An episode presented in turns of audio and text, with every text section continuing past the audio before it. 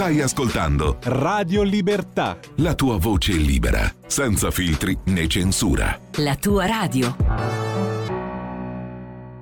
Ha facoltà di intervenire in replica il Presidente del Consiglio dei Ministri, onorevole Giorgia Meloni. Prego, Presidente. Sì, grazie Presidente, grazie ovviamente anche a tutti i colleghi che sono intervenuti in un dibattito che è sempre molto complesso ma molto interessante, offre diversi spunti.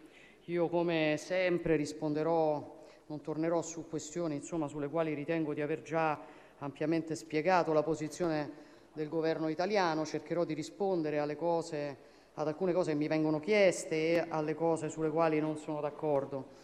Eh, ma vorrei tornare un attimo sul tema del PNRR, pure tema che è stato citato da diversi degli interventi dei colleghi, perché guardate, io penso che noi si debba essere, e io sono sicuramente molto fiera del lavoro che noi abbiamo fatto sul Piano Nazionale di Ripresa e Resilienza.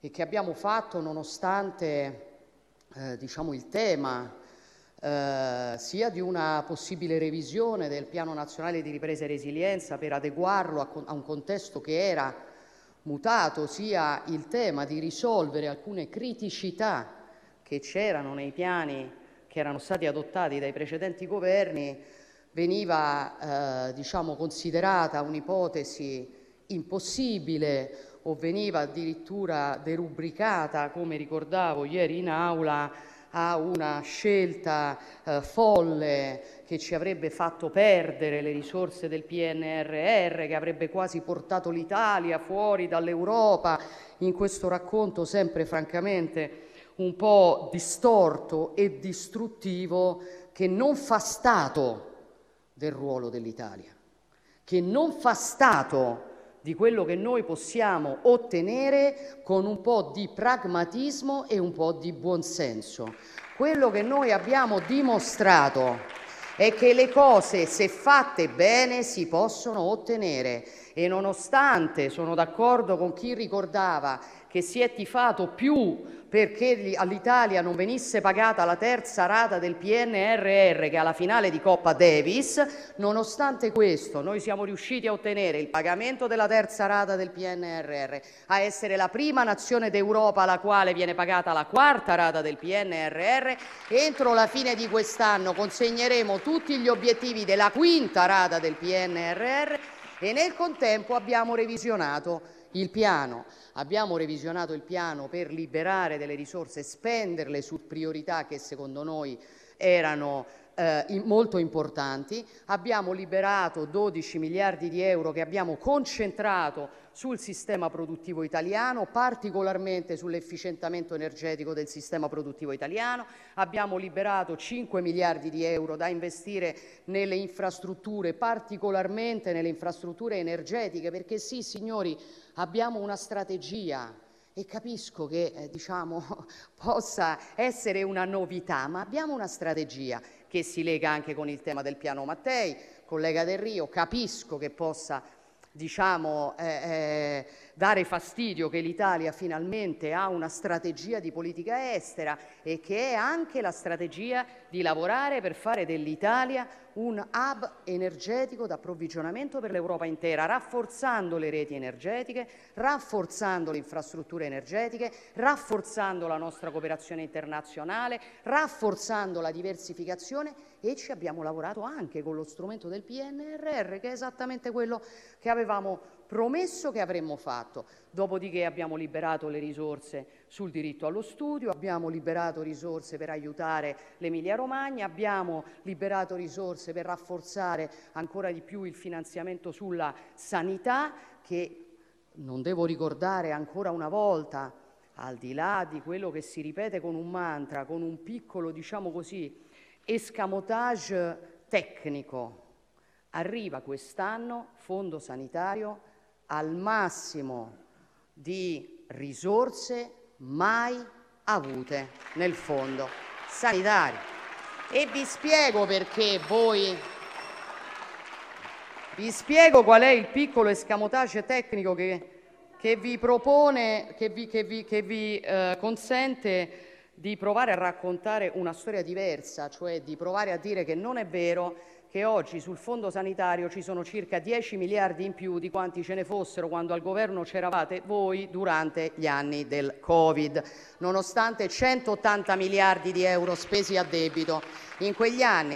La ragione per la quale si fa sempre riferimento al rapporto in percentuale con il PIL è che effettivamente durante gli anni in cui c'era al governo il centrosinistra il PIL crollava e quindi minori risorse sul fondo sanitario in percentuale col PIL erano superiori, adesso con noi, ringraziando Dio, il PIL va meglio e quindi anche se mettiamo più risorse la percentuale diminuisce. Senatore, Facile. Senatrice Pirro, la Facile. richiamo all'ordine. Quindi vi ringrazio di vantarvi per il fatto che il PIL crollava quando c'era al governo il centrosinistra. Dopodiché, eh, passando ad altro, ma dicevo sono molto fiera del lavoro che abbiamo fatto sul PNRR, che continueremo a fare sul PNRR e che dimostra quanto certa propaganda purtroppo poi si scontri con la realtà.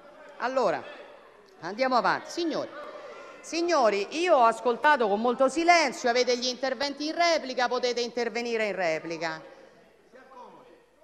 Si accomodi, si accomodi, si accomodi.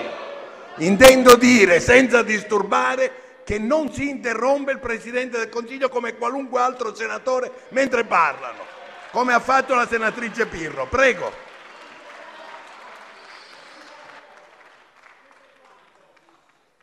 Comunque, l'ultima parola è vostra perché ci sono le dichiarazioni di voto, eh, quindi io diciamo, anche perché poi purtroppo in questo clima che si surriscalda poi, poi mi si rinfaccia che alzo la voce, quindi vorrei invece cercare di spiegare il mio punto di vista con grande serenità è quello che farò, ma consentitemi di dire con, con quello che penso chiaramente. Dopodiché, passando, dicevo, ad altro tema, patto di stabilità, chiaramente questa è materia molto complessa, è stata citata da molti interventi, io ho sentito dire anche molte cose eh, che condivido. Come ho detto ieri e ribadisco anche in quest'Aula, la trattativa è chiaramente una trattativa molto serrata, le posizioni di partenza sono molto distanti, io penso che qualche spiraglio eh, si veda, ma che la posizione italiana, l'ho detto e lo ribadisco, si debba decidere alla fine di questa trattativa che rimane molto complessa. Voi sapete qual è la posizione che il governo italiano ha portato avanti, mi pare che sia una posizione anche condivisa, devo dire, trasversalmente alle forze politiche, cioè noi continuiamo a rivendicare una riforma del patto di stabilità e crescita che tenga conto di una strategia che l'Europa si è data. E la strategia che l'Europa si è data era Next Generation EU, transizione energetica, eh, chiedo scusa, transizione verde, transizione digitale, il tema di un rafforzamento di una politica anche di difesa della, dell'Europa. Non avrebbe senso, sono d'accordo con quello che ho sentito dire eh, anche dal Presidente Monti, non avrebbe senso che l'Europa, nel momento in cui deve definire qual è la governance, non tenesse conto di ciò che ha incentivato gli Stati nazionali a fare. Cioè noi siamo stati incentivati anche con il PNRR, che oggi è, diciamo, sul piano dei debiti da restituire più un peso, no? poi ne vedremo i risultati quando, quando sarà stato interamente messo a terra, ma noi siamo stati incentivati a fare una serie di investimenti su alcune materie e secondo me riconoscere il valore di quegli investimenti nella eh, riforma patto di, de, del, del patto di stabilità e crescita non è una cosa che serve solamente all'Italia, è una cosa che serve all'Europa intera, perché altrimenti si continuano a fare delle cose totalmente miopi dove da una parte si incentivano gli investimenti e dall'altra si colpiscono le nazioni che fanno quegli investimenti sulle regole della governance. È una posizione di buonsenso, è una posizione pragmatica quella che stiamo portando avanti, sulla quale, dicevo ieri, chiaramente siamo ancora eh, lontani da un, insomma, non siamo ancora a un accordo eh, def- definitivo, però non posso non esprimere diciamo, una punta di soddisfazione per qualche passo avanti che viene fatto, secondo l'ultima bozza di accordo, la, sulla traiettoria di aggiustamento del rapporto deficit-PIL eh, si dovrà tenere conto nel triennio 2025-2027 degli interessi che sono stati maturati sul debito contratto per gli investimenti effettuati in questi settori. È un punto di partenza. Chiaramente la richiesta che continuiamo a fare noi è che non avvenga solamente per questi tre anni e posiz- le posizioni però di altri paesi sono delle posizioni distanti e quindi bisogna capire alla fine dov'è che si riesce a raggiungere una sintesi e bisogna fare una valutazione serena su cosa sia più utile per l'Italia, sapendo, faccio riferimento a quello che il Presidente Monti dice relativamente alla posizione di un veto da parte italiana, guardi io non escludo nessuna eh, eh, delle scelte, credo che alla fine si debba fare banalmente la valutazione su ciò che è meglio per l'Italia, sapendo chiaramente che se non si trova, perché in quest'Aula lo sappiamo tutti, che se non si trova una soluzione, se non si trova un accordo, noi torniamo ai precedenti parametri e quindi alla fine bisogna fare una valutazione tra le, varie, le, le diverse ipotesi in campo, ma io farò tutto quello che posso per far ragionare e per diciamo, confrontarmi con i miei omologhi sul fatto che quello che stiamo proponendo è utile non solamente a noi, è utile a una strategia. Ora, anche qui, eh, eh, diciamo, però voglio dire una cosa, no? se io dovessi seguire il ragionamento, così passo eh, a un altro tema, se io dovessi seguire il ragionamento che ho sentito fare da diversi esponenti della sinistra, del Partito Democratico particolarmente, sui rapporti in Europa, i compagni di viaggio, eh, con, con, chi, con, chi, si sta, con chi non si sta. Eh, eh, voglio dire, se io volessi seguire il ragionamento eh, secondo il quale non bisogna parlare con chi ha posizioni distanti da noi su vari temi, eh, non dovrei parlare manco con la Germania, nel senso che sul patto di stabilità la nazione che ha la posizione più distante da noi eh, non è mica l'Ungheria di Orban, eh, è la Germania di Scholz. Ma è legittimo, è legittimo perché ogni Stato membro cerca di portare a casa quello che, che ritiene essere meglio per sé o, me, o migliore dal suo punto di vista. E purtroppo, signori, accade su ogni dossier con delle maggioranze che sono totalmente variabili. E guardate, io torno sul tema, eh, sul tema eh, di quello che ho, detto, eh, che ho detto ieri, cioè io continuo a ritenere che sia un enorme errore in politica estera sovrapporre il rapporto tra governi alle logiche di partito. È una stupidaggine, consentitemelo, che tra l'altro comporta diciamo, anche delle enormi contraddizioni, perché io ricordo una sinistra che mi ha sempre parlato di un'Europa di serie A e di un'Europa di serie B, dove l'Europa di serie B erano per esempio i paesi di Visegrad, ma oggi che invece la Polonia è governata da Donald Tusk, continuerete a parlare della Polonia come una nazione di serie B o la Polonia magicamente diventerà una nazione di serie A? La politica estera non si fa così perché si colpiscono gli interessi della propria nazione. La politica estera deve saper parlare con tutti ed è quello che cerco di fare io ogni giorno, ben sapendo che su ogni dossier, come dicevo, le mie posizioni non si sovrappongono con quelle degli altri, quasi mai, non con quelle di tutti gli altri. E io continuo a rivendicare che è molto più forte in politica estera chi riesce a dialogare con tutti perché se oggi c'è la possibilità di raggiungere degli obiettivi su materie che sono distanti è anche grazie a una posizione italiana e a un ruolo italiano di una nazione che è in grado di dialogare con tutti. E questo ci dà una nostra soggettività, perché quello che dicevo ieri relativamente alla, foto, lungi dall'essere un attacco a Mario Draghi, come è stato letto, tutti sanno cosa penso particolarmente della fermezza che Mario Draghi ha avuto sulla questione ucraina eh, eh, con una maggioranza che era molto difficile da gestire da questo punto di vista, mi pare che ve lo ricordiate bene. Quello che io cercavo di spiegare è che proprio perché ho rispetto di quella fermezza, secondo me non si risolve il lavoro che è stato fatto, la fermezza che è stata dimostrata nella foto sul treno con i francesi e i tedeschi. Guardate, mi dispiace che anche su questo si cerchi di ribaltare il quadro. Eh, collega Malpezzi, eh, quel treno l'ho preso anche io, le è sfuggito? Io sono salita sullo stesso treno per andare a Kiev, quindi si figuri se non capisco il valore che questo ha. Però io lo dicevo per raccontare che dal mio punto di vista, ed è l'impressione che ho avuto stando un anno in Consiglio europeo, c'è stata un'Italia che in passato ha ritenuto che tutto il suo ruolo dovesse essere quello di aspettare a vedere che cosa facevano Francia e Germania e accodarsi sperando di infilarsi dentro una fotografia. Io non penso che questa sia la politica estera, ma questo non vuol dire che non abbia buoni rapporti con la Francia, con la Germania, che non abbia le mie foto, con Orban, con Scholz, con Macron, con, con chiunque. Io penso che la politica estera sia una cosa, se mi consentite, un tantino più ampia.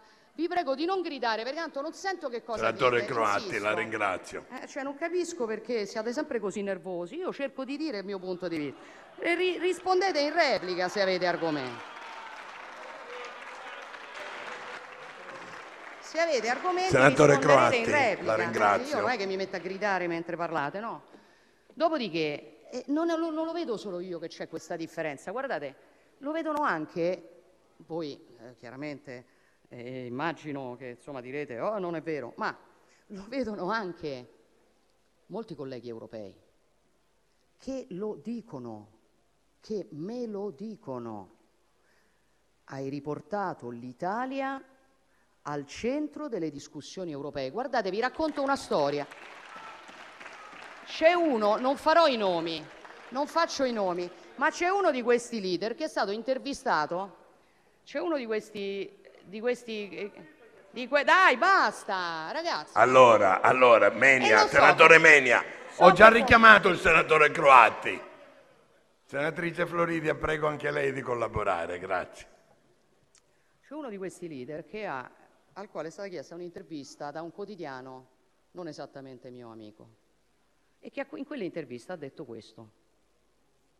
L'intervista non è stata pubblicata, ma non vuol dire che le persone non vedano che oggi c'è un'Italia che è aperta, che è pragmatica, che ha il suo punto di vista, che ha una sua soggettività, che non si limita a ritenere che prendendo un caffè con altri due leader si sia risolto il problema e che per questo è forse più rispettata di quanto lo fosse in passato e che per questo riesce anche a portare a casa qualcosa di quelli che sono i suoi interessi. Eh, dopodiché, collega Monti, eh, sull'allargamento sono, eh, sono molto d'accordo. Chiaramente sono molto d'accordo sul fatto che sia una scelta eh, strategica, storica per noi, che bisogna fare tutto quello che possiamo. Chiaramente ho detto nella mia relazione di ieri che l'allargamento, particolarmente insomma, se noi immaginassimo domani un'Unione Europea che ha più di 30 eh, Stati membri, 30-32 Stati membri, eh, eh, questo porterebbe con sé nuove sfide alle quali noi dovremmo essere capaci di rispondere e se ne discute, se ne discuterà nel Consiglio europeo anche del percorso di riforme che saremo chiamati a intraprendere, bisognerà eh, lavorare eh, per aggiornare il funzionamento delle politiche, penso alla politica agricola comune, penso alla politica di coesione, così come sarà necessario ragionare sul bilancio, sulle modalità di, di finanziamento delle politiche, sull'efficacia dei processi decisionali. Però guardi, sul tema dell'efficacia dei processi decisionali, io penso che noi non dobbiamo fare l'errore di partire dal processo decisionale, perché non arriveremo mai a una soluzione. Io penso che noi dobbiamo partire da ciò di cui si deve occupare l'Unione Europea. E particolarmente un'Unione Europea che domani dovesse contare 32 membri, io credo che dovrebbe occuparsi di minori materie e materie sulle quali gli Stati nazionali non competono da soli. Se noi pensiamo che un'Europa a 32 domani possa occuparsi di ogni singolo aspetto della regolazione della vita dei cittadini, penso che non andiamo da nessuna parte. Penso che si debba applicare la prima cosa da fare, e adesso è il momento, avrebbe, io l'avrei fatto anche in passato, ma diciamo oggi secondo me non si può scappare, è concentrare le competenze dell'Unione sulle materie sulle quali gli Stati nazionali non sono in grado di competere da soli, lasciare alla competenza degli Stati nazionali le materie più prossime alla vita dei cittadini e allora sarà anche più facile discutere di come affrontare il tema di prendere le decisioni con quali numeri. Questa è diciamo, la posizione che l'Italia sta portando e la posizione che io sono eh, che, che io ho portato in tutta questa discussione e che continuerò a portare avanti perché credo che sia il ruolo dell'Unione Europea. cioè trasformarla finalmente da un gigante burocratico a un gigante politico. E se noi riusciamo ad affrontare questa sfida, dobbiamo avere tutt'altro che paura di avere molti altri, altri Stati membri all'interno dell'Unione Europea, anche perché guardi, io che non considero l'Unione Europea un club come fanno altri, no? Serie A, Serie B, Serie C, la Serie D, io penso semplicemente che non siamo noi che decidiamo chi sia europeo e chi no. Io penso che non dobbiamo chiamarlo allargamento ma riunificazione, penso che chi sia europeo, eh, chi è europeo lo abbia già deciso la storia, che lo decida eh, la civiltà che, della quale questi paesi, dai Balcani occidentali fino eh, all'Ucraina, sono stati e sono portatori. E davvero credo che si debba fare uno sforzo in, importante, particolarmente in questa fase, per lavorare sul tema di questa riunificazione. Dopodiché, senatore Monti, io le posso solo assicurare eh, che, come sempre, noi rispondiamo solo ed esclusivamente all'interesse nazionale italiano con tutte le iniziative eh, che portiamo avanti e eh, sono, spero veramente guardi, che non tutti gli italiani siano smemorati. Eh, però in ogni caso, insomma, a, beneficio di chi dovesse dimenticare io, dimenticare, io farò sempre la mia parte per ricordare quali sono le politiche disastrose di alcuni governi precedenti alle quali oggi noi siamo chiamati a riparare. E qui arrivo al collega Lorefice, che mi ha dato molti spunti, come sempre. Eh,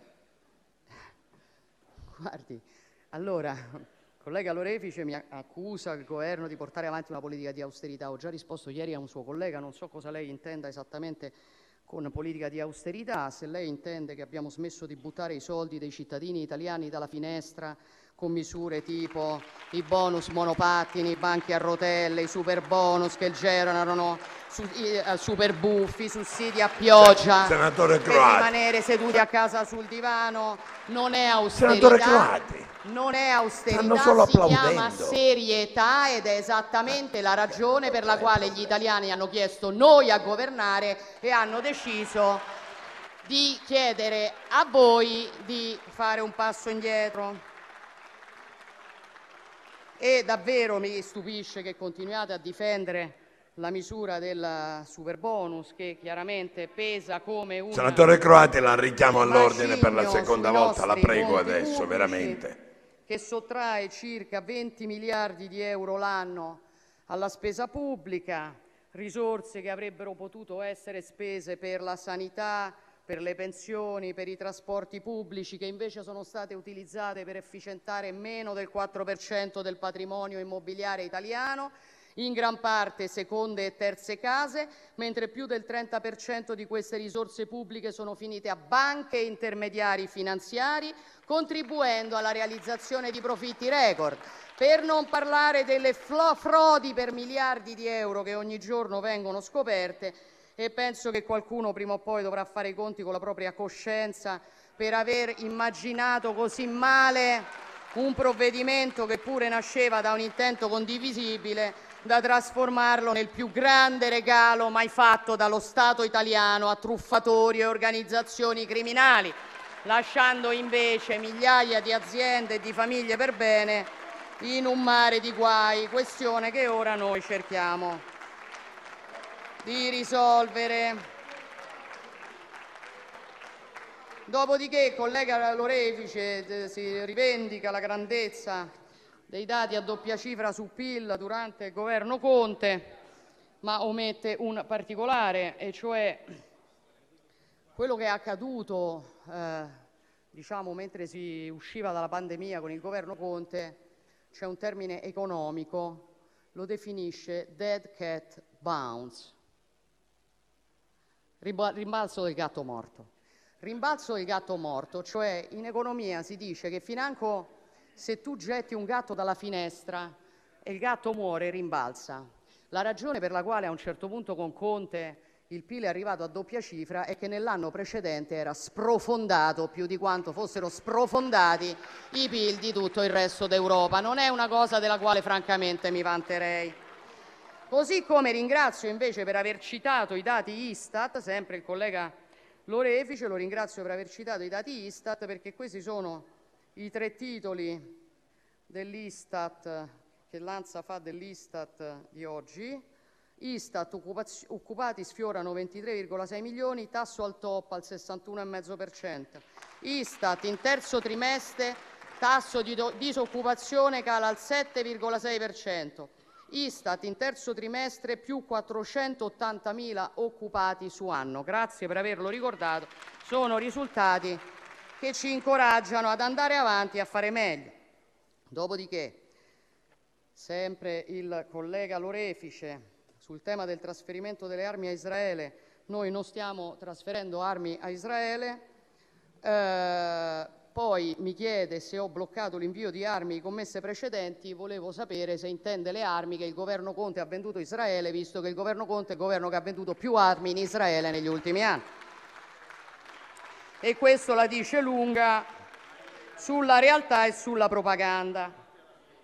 Dopodiché, sul tema della logica di pacchetto, sul tema della logica di pacchetto, collega Rorefice, mi pare che la vostra fosse più una logica di pacco, che esattamente mi, mi consenta di tornare su questo tema del MES, perché davvero trovo sensazionale che abbiate voluto tornarci eh, su questa vicenda del MES. Lei nega che il governo Conte abbia alla chetichella dato l'assenso alla riforma del trattato eh, del MES.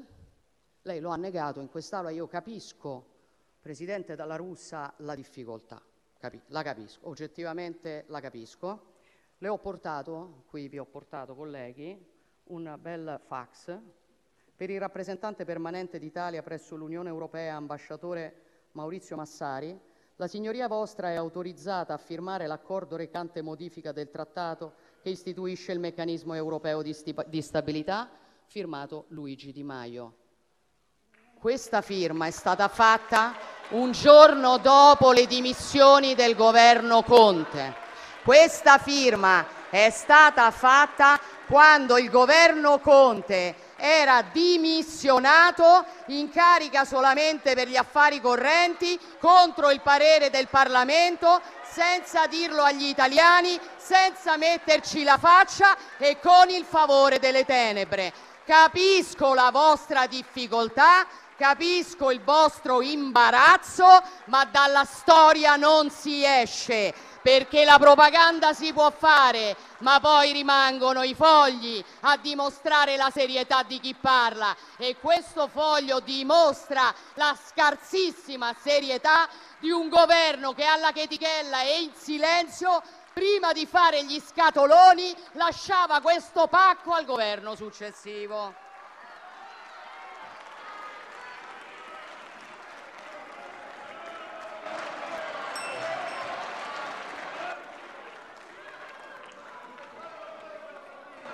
Non c'è il divieto di applauso, non c'è il divieto di applauso. Si accomodi, si accomodi, si accomodi. Non mi costringa a prendere provvedimenti disciplinari. Allora, allora, prego anche la maggioranza di contenersi. Ma perché vuole a tutti? Quest'ora la prego di intervenire. Io non voglio veramente prendere un provvedimento, dai. Silenzio Ho di Carlo, finito, grazie. colleghi, ho quasi finito. Ho quasi finito. Ora vi... eh,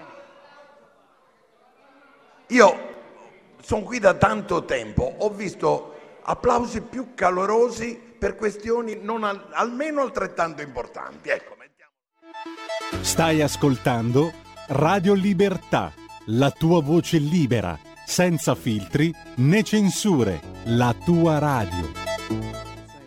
Italiano sia una posizione molto chiara, penso anche che sia una posizione di assoluto equilibrio. È stato richiamato anche qui il tema della risoluzione delle Nazioni Unite, si è tornato a votare ieri e eh, il voto di astensione dell'Italia è un voto estremamente ponderato. Come si sa bene in un'aula parlamentare quando si esprime un voto di astensione non è un voto contrario, è un voto con il quale si dice condivido delle parti, non ne condivido delle altre. Noi abbiamo lavorato, continuiamo a lavorare per arrivare a una tregua, continuiamo a lavorare particolarmente eh, concentrandoci sulla popolazione civile di Gaza, è una cosa che ci viene riconosciuta anche da tutti i paesi arabi, da tutti i paesi islamici. Come voi sapete abbiamo una nave, nave Vulcano, che è allestita come ospedale sulla quale lavorano anche medici catarini. Come voi sapete io ho personalmente condotto una delegazione di medici del bambin, dell'ospedale Bambin Gesù e del Gaslini a Dubai quando mi sono recata a Dubai in un progetto congiunto con gli Emirati Arabi Uniti per la cura dei civili palestinesi. Come voi sapete stiamo tentando di capire se ci siano le condizioni minime di sicurezza per allestire un ospedale sul territorio della striscia di Gaza. Come voi sapete anche a livello internazionale continuiamo prevalentemente a dialogare con i paesi arabi per evitare una escalation regionale di questo conflitto e a passare messaggi di eh, moderazione, di eh, eh ragionevolezza anche al, al, al, governo, eh, anche al governo israeliano. La ragione per la quale noi ci siamo astenuti è che la mozione era sbilanciata perché era una mozione che da una parte proponeva cose condivisibili e dall'altra non voleva riconoscere neanche un riferimento ad Hamas, a quello che è accaduto lo scorso 7 ottobre. E io penso che un voto diverso avrebbe diciamo, sbilanciato l'Italia rispetto a una posizione che tutti riconoscono di essere assoluto buonsenso e che anche qui ci consente di parlare con tutti, che è la condizione essenziale anche per cercare delle soluzioni e per avere un'autorevolezza quando si cercano quelle soluzioni. Sull'Ucraina, guardi, io penso che, so che, che diciamo, la, la, proposta di un cessate il fuoco è diciamo, una delle eh, proposte che si portano avanti, però nasconde un'insidia e noi ce lo dobbiamo dire.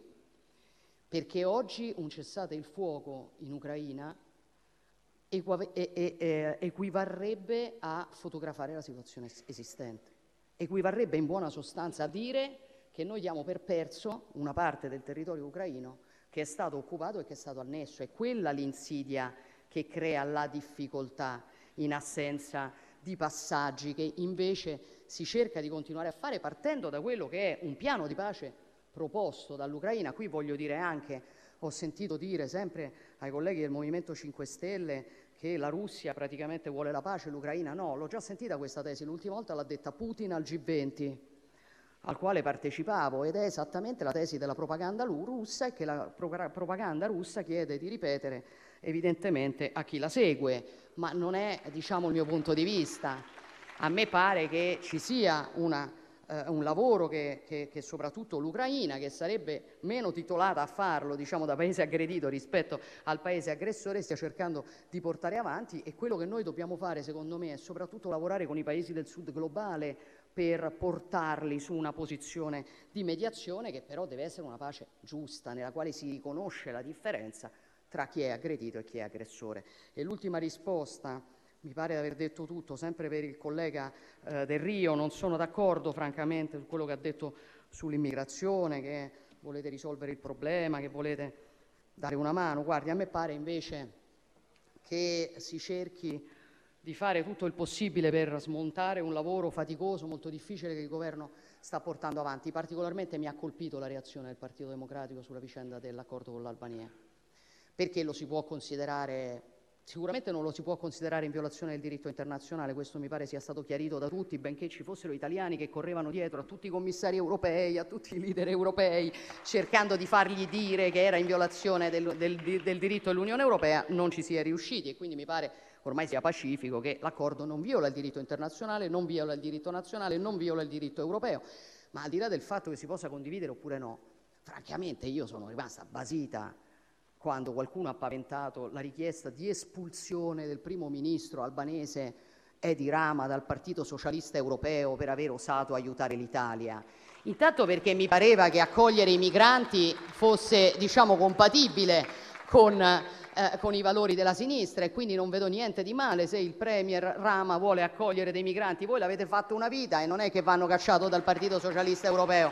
Ma in secondo luogo perché penso che tentare di cacciare qualcuno che ha la colpa di aver aiutato l'Italia, che è la nazione che anche voi rappresentate in quest'Aula, beh, io penso la dica lunga sul punto di vista che si ha rispetto a eh, anteporre gli interessi di partito agli interessi complessivi della nazione. Io penso sempre che gli interessi complessivi della nazione si debbano anteporre a quelli del partito, non è quello che ho sempre visto da parte della sinistra. Vi ringrazio.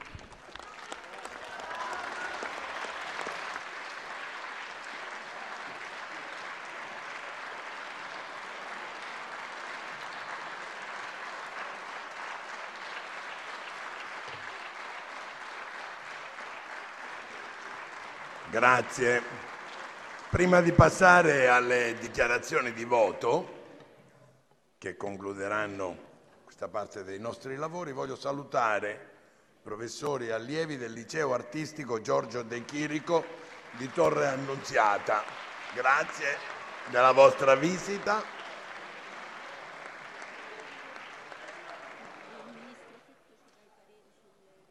Sì. Allora, intanto il ministro Fitto ci darà i pareri sulle sei risoluzioni. Sì, grazie Presidente. Sulla numero 1 a firma Terzi ed altri parere favorevole.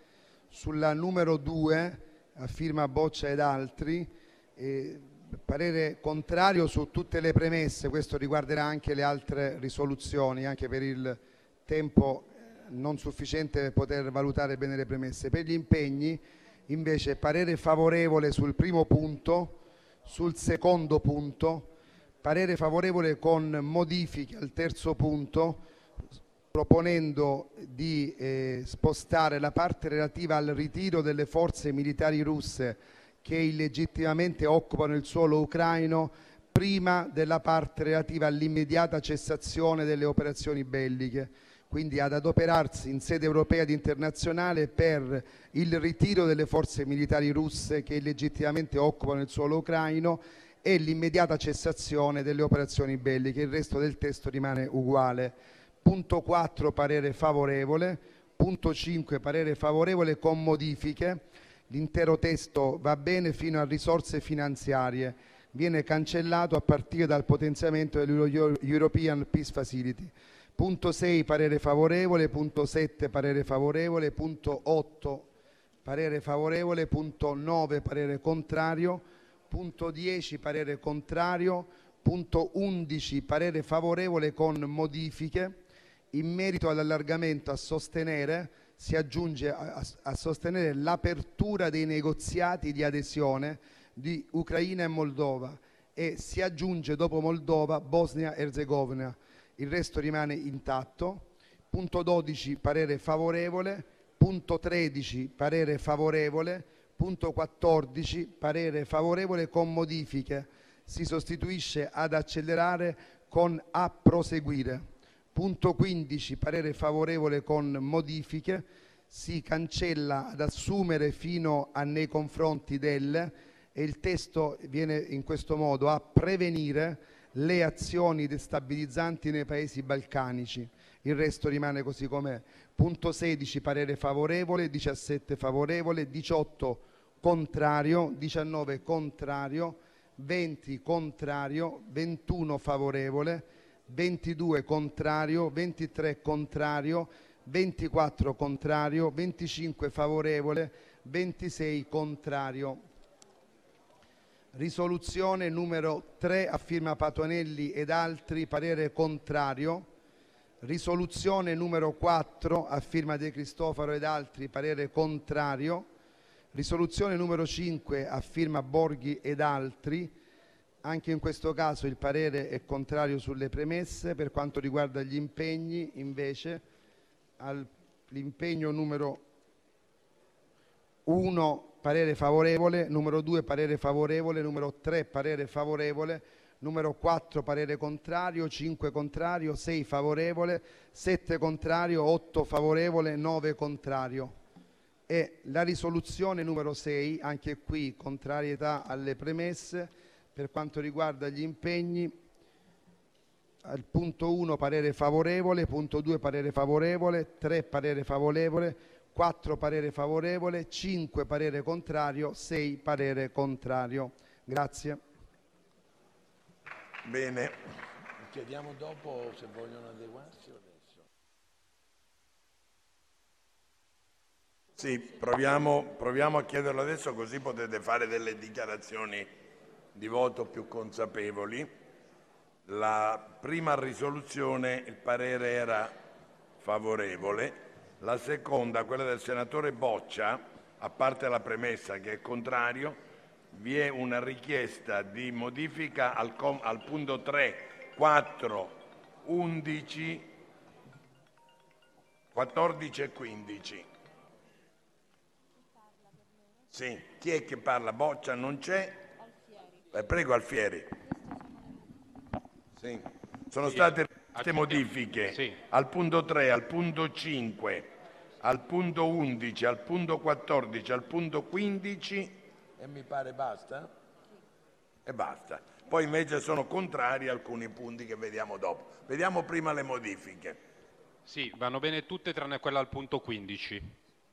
tranne al punto 15, che quindi diventa parere contrario. Sì. Quindi ritengo che lei mantenga il punto 9, il punto 10, il punto importanti, drammatiche e non di facile soluzione, ma avrà l'Italia protagonista. Parliamo dei terribili eventi che hanno insanguinato e continuano a insanguinare il Medio Oriente, l'angoscia profonda per Israele, ma anche per le vittime palestinesi, per gli ostaggi prede innocenti di una ferocia che solo il fanatismo terroristico e ideologico poteva concepire, obnubilando la ragione e annichilendo il comune senso di umanità.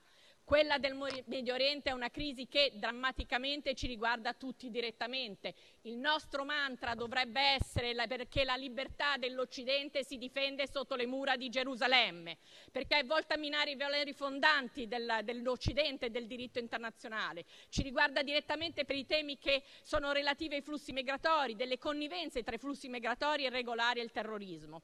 Noi non possiamo non rinnovare prima di tutto piena solidarietà e pieno sostegno a Israele e al popolo israeliano. Vogliamo quindi riportare a quest'Aula a lei, signor Presidente del Consiglio, una considerazione, o meglio una necessità, che ho espresso solo qualche giorno fa durante l'evento che proprio qui in Senato ho fortemente voluto promuovere contro ogni forma di antisemitismo e delegittimazione di Israele, ovvero la necessità che in Medio Oriente non siano le armi a parlare, anche se talvolta sono inevitabili un- come strumento di difesa, ma le coscienze e le idee che sono sempre stati la forza della nostra civiltà.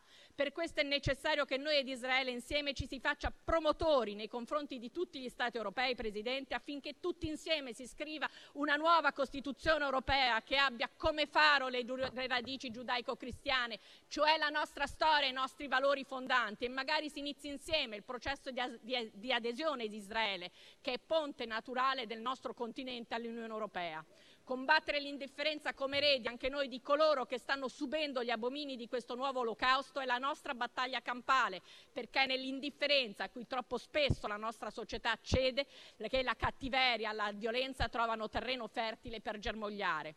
Anche in un- in un'occasione drammatica come questa dobbiamo avere il coraggio e la forza, e a lei sicuramente non fa difetto, Presidente, di proseguire nel difendere il ruolo fondamentale dell'Italia e dell'Europa in quell'avamposto che è la culla della nostra civiltà e della nostra tradizione e che si chiama Mediterraneo. Proprio per questo occorre continuare a lavorare con la diplomazia, con la politica internazionale, con i corridoi umanitari, con gli aiuti di cui l'Italia è capofila, per non cadere in quella che lei ha giustamente definito più volte la trappola dello scontro di civiltà proseguendo dunque nel dialogo e nelle relazioni bilaterali con i paesi arabi e musulmani moderati e ragionevoli. Noi, Presidente Meloni, siamo dalla parte giusta, quella che si chiama la right side, non a caso si dice è giusto e di destra tutto ciò che è right di chi vuole lavorare insieme per impedire un'escalation del conflitto, per arrivare ad una soluzione strutturale sulla base della prospettiva due popoli, due stati, prospettiva che deve avere come presupposto da parte di tutti gli attori presenti nella regione il riconoscimento all'esistenza e alla sicurezza dello Stato di Israele. E noi italiani fare da, scudo affinché nelle piazze italiane, come nelle piazze europee, come nelle piazze dell'Occidente, cessino i rivoltanti rigurgiti antisemiti. Dall'altra parte, Presidente, noi ci raccomandiamo affinché sostenga senza se e senza ma, come già sta facendo in Europa, tutti gli aiuti umanitari possibili per i civili inermi della striscia di Gaza, che subiscono questa guerra senza averla voluta, perché l'attacco di Hamas è un attacco contro i palestinesi pacifisti che vorrebbero vivere tranquillamente e che invece loro, malgrado, si trovano a subire questa guerra. Trattasi di una guerra interculturale. L'Unione Europea deve fare tutto quanto possibile per proteggere dal punto di vista umanitario e tutto quanto possibile per evitare un esodo che sarebbe disastroso, che andrebbe ad aumentare ancora di più i flussi legali e un'immigrazione che è già fortissima e che segue due direttive, come noi sappiamo. La direttrice del Mediterraneo, che conosciamo e che dobbiamo combattere con il confine esterno dell'Unione, e la direttrice balcanica, di cui poco si parla, ma i nostri servizi di intelligence continuano ad allertarci e sappiamo che quella è la direttiva attraverso la quale il, diritto, il rischio di infiltrazione islamica è molto più forte ed è quella che dobbiamo controllare. A tal proposito vorrei ringraziare e non è un ringraziamento retorico, gli uomini e le donne delle forze dell'ordine militare e dei servizi per il lavoro che quotidianamente svolgono per prevenire e contrastare tutte le forme di terrorismo e i rischi di infiltrazione, assicurando alla giustizia i fondamentalisti pronti a colpire e garantendo dunque la sicurezza della nostra Repubblica. Viviamo una fase drammatica e la nostra identità liberale, cristiana, democratica rischia di trovarsi in difficoltà e sotto attacco. E quindi è per questo che riteniamo non essere più rinviabile la priorità di un allargamento ai Balcani occidentali che attendono ormai da decenni di poter entrare nell'Unione. È stata molto importante la sua prima visita a Belgrado negli scorsi giorni, così come straordinaria accoglienza che le è stata tributata e la sua indicazione sull'accelerazione di chi a tempo non aspetti tempo riguardo all'accesso dei Balcani occidentali nell'Unione. Questo è un tema che sarà, potrà, che sarà, da patrocinare attentamente, combattendo la resistenza di altri Paesi e Stati membri, come per l'Ucraina. Il Consiglio europeo è chiamato inoltre a ribadire senza se e senza mai il proprio sostegno all'Ucraina dal punto di vista diplomatico, economico, militare e umanitario. L'Ucraina deve rimanere una priorità nell'agenda europea, ma l'Italia è chiamata anche, grazie alla sua empatia e capacità di costruire ponti, Presidente, al suo ruolo naturale di portatore di pace. Da un lato vanno intensificati gli sforzi per garantire la protezione umanitaria e l'assistenza civile e militare all'Ucraina per il tempo necessario alla fine dell'ostilità, per la ricostruzione del Paese, per determinare condizioni condizioni di sicurezza. Dall'altro bisogna rilanciare lo sforzo economico e diplomatico per realizzare una formula di pace per una pace giusta, complessiva e duratura. Nell'ambito della discussione sul quadro finanziario pluriennale 2021-2027 sappiamo di avere di fronte partite che non possiamo perdere. Per questo sarà importante sollecitare l'Unione a integrare il bilancio con opportune risorse sul capitolo immigrazione, ma anche e soprattutto sul capitolo costo del denaro, per prevenire una nuova accelerazione dell'inflazione e il rischio di un nuovo shock energetico. Sarà indispensabile non perdere di vista un obiettivo, tutelare le famiglie e le imprese, soprattutto quelle maggiormente esposte ai rincari energetici, come abbiamo fatto fatto noi in Italia, ad esempio, e alla stretta creditizia. Sono sfide che vanno affrontate con la giusta dose di coraggio da parte dell'Europa, in cui noi crediamo fortemente. Sulla riforma del patto di stabilità, infine, noi sosteniamo chiaramente la posizione del suo governo. Gli investimenti pubblici collegati all'attuazione dei programmi europei devono essere trattati in maniera preferenziale. L'Unione Europea dovrà necessariamente trovare un nuovo equilibrio, senza dimenticare però che la crescita è l'elemento più importante per rendere sostenibile il debito. Signor Presidente del Consiglio, infine le affidiamo queste nostre istanze sapendo che le stiamo mettendo nelle mani di una persona capace, sì, ma soprattutto profondamente innamorata della sua nazione. La incoraggiamo a proseguire con la massima determinazione, la competenza e la fermezza che la contraddistinguono nella difesa degli interessi legittimi del nostro Paese, in quanto è chiaro a tutti che questi coincidono con un rafforzamento dell'Europa, come sognata dai padri fondatori. Solo un'Italia forte renderà l'Europa il sogno auspicato dai popoli europei. Siamo fieri di lei, Presidente. Grazie. Grazie senatrice Biancofiore. Ha chiesto di parlare il senatore Spagnoli. Prego, facoltà. Grazie Presidente, ringrazio anch'io la Presidente Meloni per la sua esaustiva relazione. Premetto che come gruppo delle autonomie noi riteniamo che il nostro Presidente debba andare al Consiglio d'Europa con il massimo consenso possibile e quindi esprimeremo il nostro voto di conseguenza. Però mi consenta di fare qualche riflessione sulle cose che sono state dette. Presidente Meloni ha, parlato di tifo contro il pagamento della quinta rata del PNRR o di fastidio di qualcuno per il fatto che sia stato fatto il piano Mattei. Bene, io respingo con fermezza di avere tifato contro, respingo con fermezza di aver provato fastidio, noto che se di tifo si deve parlare, l'unico tifo che vedo qui è quello che proviene dai banchi di centrodestra in maniera così entusiasta e appassionata che qualche volta mi viene da pensare che sta per apparire uno striscione con sito Forza Meloni, ma so che è vietato dal regolamento del Senato e che il nostro Presidente La Russa vigila in questo senso e lo impedirebbe. Per quanto riguarda la Polonia, Presidente, il Presidente incaricato Donald Tusk ha dichiarato oggi che la Polonia deve tornare a essere protagonista in Europa, ruolo che aveva perso col governo precedente. Lo dice lui e non è certo esponente di un partito di sinistra. Eh, riguardo alla considerazione fatta sull'Europa del futuro, che dovrebbe diventare più federalista, per così dire, quindi accentrando alcuni poteri, ma diventando politicamente rappresentante di una Europa in cui gli stati si riprendono una serie di competenze da portare avanti per conto loro, bene, io spero che questa impostazione di pensiero riguardi anche lo Stato italiano rispetto agli enti locali, perché eh, sappiamo che invece la, eh, il convincimento di questo governo, ma in generale del nostro, eh, della nostra struttura dello Stato, è quello di accentrare nello Stato e di non delegare.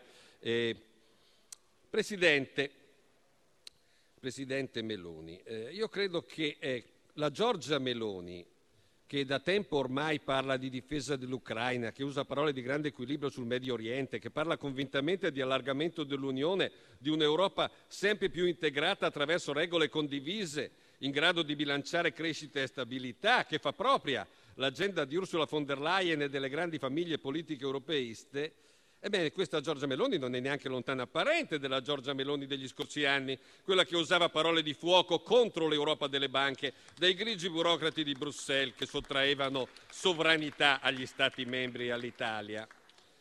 La Presidente Meloni parla di rinnovata credibilità e noi siamo molto felici se davvero è così. Però mi si consenta di dare qualche piccolo suggerimento in merito. Il primo, quando si parla di credibilità non si deve pensare solo alla propria immagine personale, ma alla credibilità dell'intero Paese. Un, un, ministro dell'economia non può andare in Europa dicendo che a metà dicembre la Camera voterà sul MES e poi tornare a casa e vedersi smentito dal proprio stesso partito, senza che si dica una parola al riguardo. Con che faccia adesso il ministro Giorgetti potrà parlare di MES ai suoi omologhi europei? E soprattutto, chi non sarà legittimato a pensare che qualsiasi cosa Giorgetti dica a Bruxelles possa essere rinnegata a Roma? Una vera leadership, Presidente, valorizza i collaboratori, non li squalifica, soprattutto davanti agli occhi dell'Europa e del mondo.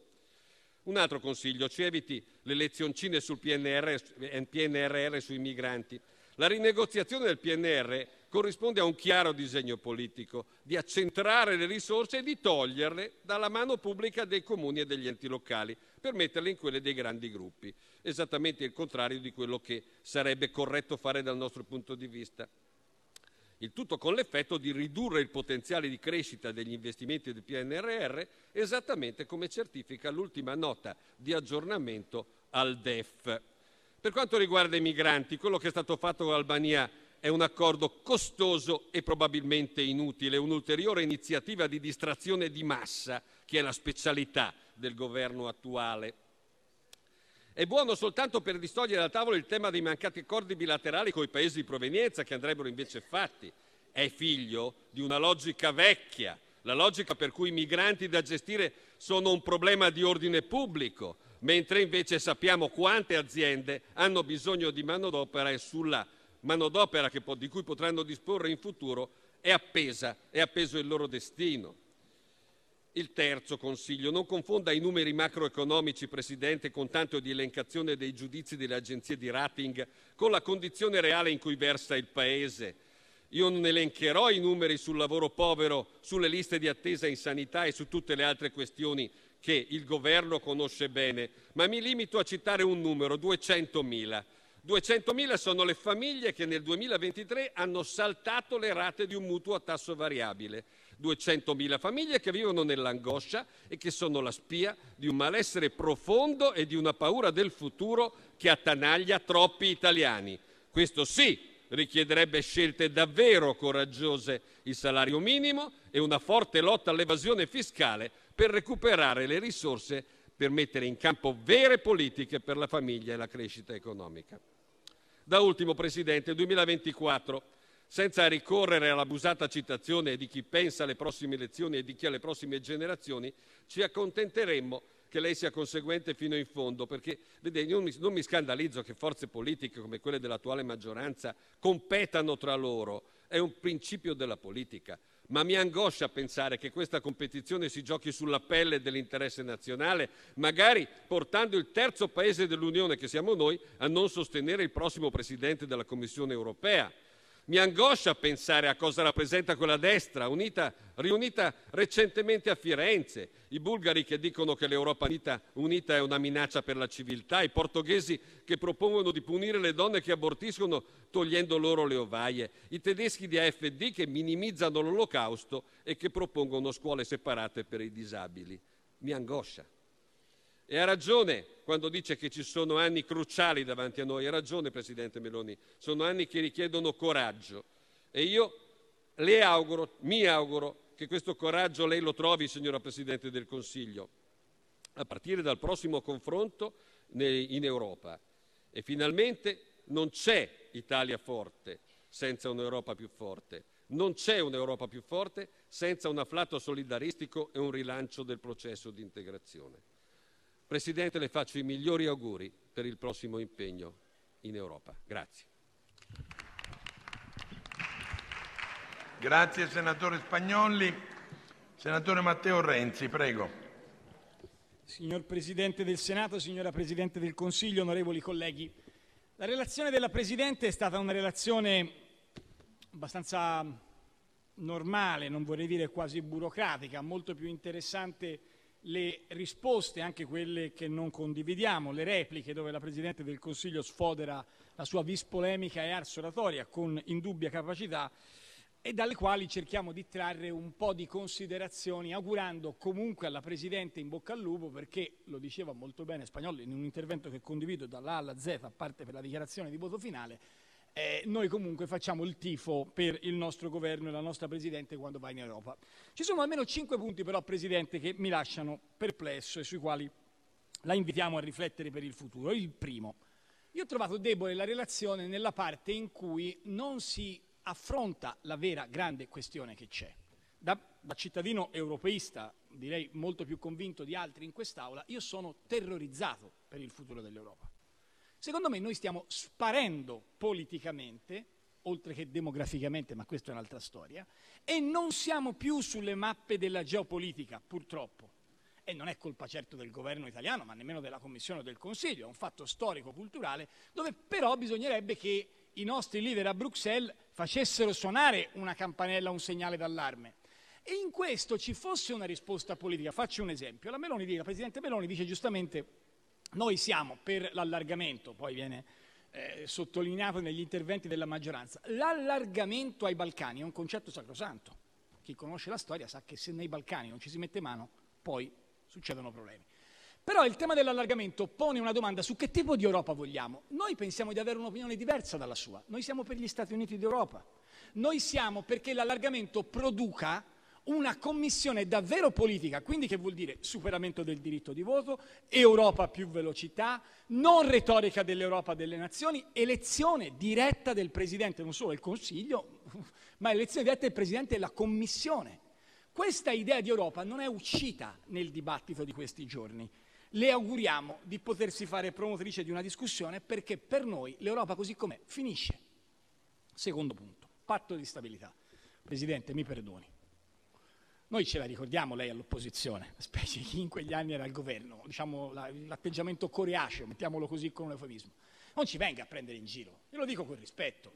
Lei ha detto che voleva scomputare dal patto di stabilità le spese per gli investimenti. Bene, brava, bis, siamo d'accordo con lei e che voleva scomputare dal patto di stabilità le spese di interessi. Bene, brava bis. Le hanno scomputato, forse, dicono tenuto conto, degli interessi sugli investimenti. Numeri, perché sennò qui si fa ragionamenti astratti. Diciamo che degli investimenti del PNRR nei settori che possono essere oggetto di interesse da questa norma sono circa 100 miliardi mal contati. Di questi due terzi sono a debito e un terzo diciamo due terzi sono con il prestito e un terzo a fondo perduto, 65 miliardi. Di questi 65 miliardi assumiamo che ci sia il 3% di interessi come spesa media, alla fine noi abbiamo un guadagno tra l'1,5 e i 2 miliardi annui, che vuol dire lo 0,1 del PIL. Lei, Presidente Meloni, quando noi con la flessibilità abbiamo ottenuto 30 miliardi, cioè il 2% del PIL, ha detto che ci siamo svenduti. Allora lei dice a noi che ci svendiamo perché portiamo a casa il 2% di flessibilità e lei che porta a casa lo 0,1 la racconta come una vittoria storica. Questi sono numeri. Terzo punto, politica estera. L'Italia oggi gode del prestigio, secondo la Presidente Meloni. Io faccio il tifo per lei finché c'è lei, poi faccio il tifo per un altro e lavoro perché ce ne sia un altro ovviamente, ma diciamo finché c'è lei faccio il tifo per lei. Ma non è così. Presidente, la settimana scorsa si è votato perché una cosa è di raccontare i, i, titoli dei giornali, una cosa sono i risultati concreti. C'era da nominare il presidente della Banca Europea degli Investimenti. Siamo arrivati terzi su tre. Ha vinto la spagnola Calvigno, seconda la Vestager, terzo Franco. Terzi su tre, alle Olimpiadi prendi la medaglia di bronzo. In diplomazia c'hai la faccia di bronzo a sostenere che sia un successo. E la stessa cosa, non lo dico troppo alta voce perché è successo uguale sull'Expo. Non lo dico ad alta voce perché già l'altra volta diciamo, l'argomento l'ha emozionata, quello dell'Arabia Saudita, ma siamo rimasti dietro anche alla Corea del Sud. Cioè noi abbiamo preso 16 voti. È una cosa che dovrebbe far riflettere qualcuno nella diplomazia italiana, non c'è il ministro Tajani, fatela una riunioncina. Com'è possibile che un paese che sta nel G7 e nel G20 prenda 16 voti sull'Expo e tutti dicono va bene Madama la Marchesa? Questo rinnovato prestigio del paese esiste nei vostri film, nei vostri post straordinari. Dice non possiamo fare politica estera con le foto. L'ho pensato anch'io, quando l'ho vista fare la foto con Modi bellissima, perché oggi se provate a commentare il profilo Instagram della Presidente del Consiglio bisogna sapere l'Indu. È un'operazione geniale, bellissima, che io davvero, sinceramente, lo dico senza ironia, ammiro, anche perché deriva da una serie di considerazioni che non possiamo fare su come la propaganda indiana ha raccontato l'utilizzo dei social. Bellissimo. Però, Presidente, detto che Melodi è affascinante per ragionarne tra di noi, nella politica estera lei in questo momento ha le copertine dei giornali, ma non ha i risultati. E non si permetta, Presidente, lungi da me l'idea di difendere il PD io, ma queste battute contro il PD e di Rama il Partito Socialista Europeo, ora sono anche simpatiche per carità di Dio, eh, io ritengo che sul patto con l'Albania lei fa bene a dire che non c'è nessuna violazione dei diritti e chi l'attacca su quello fa come al solito il suo gioco. Il tema è che sul patto dell'Albania io la penso come è di Rama, che ha detto alla stampa albanese, a noi non ci cambia niente. A noi non ci interessa niente, alla Meloni serve perché deve fare le elezioni.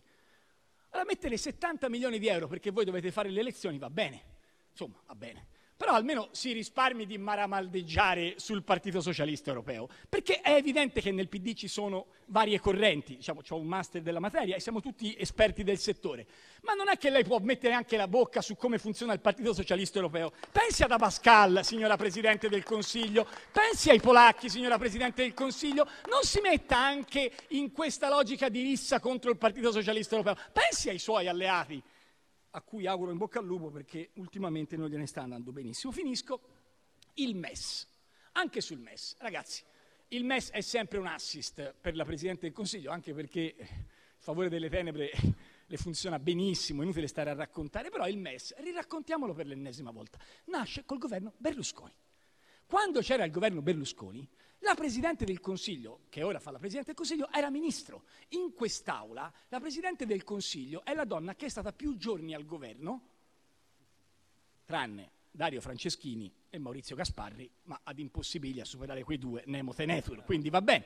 Quindi la Presidente del Consiglio, che si dipinge come underdog, e fa benissimo dal suo punto di vista, dalla sua narrazione, è una Presidente del Consiglio che stava al governo quando è nato il MES. Il MES, voi potete, avete il diritto di dire di no al MES, però Presidente del Consiglio, faccia votare il Parlamento.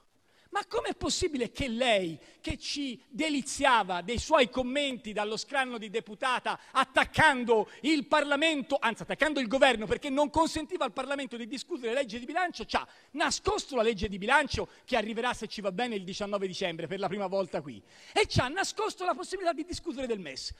Votiamo sul MES, colleghi. Uscite da questa retorica per cui siete soltanto una parte della clac organizzata. Votate, dividetevi. Se qualcuno è per il MES e qualcuno è contro il MES, venite in Parlamento e vediamo anche le nostre contraddizioni. Io voterò a favore. Ma è bello che ci sia un confronto, altrimenti questa retorica sulla democrazia parlamentare fa la fine della retorica sul prestigio internazionale, sul patto di stabilità, diventa fuffa. E su questo chiudo perché il fatto che lei faccia melina sul MES non le fa onore perché lei è la donna dei sì, sì, no, no, lei è la donna che ha fatto una carriera su questo. Però sulla vicenda Draghi se lo faccia dire, Presidente.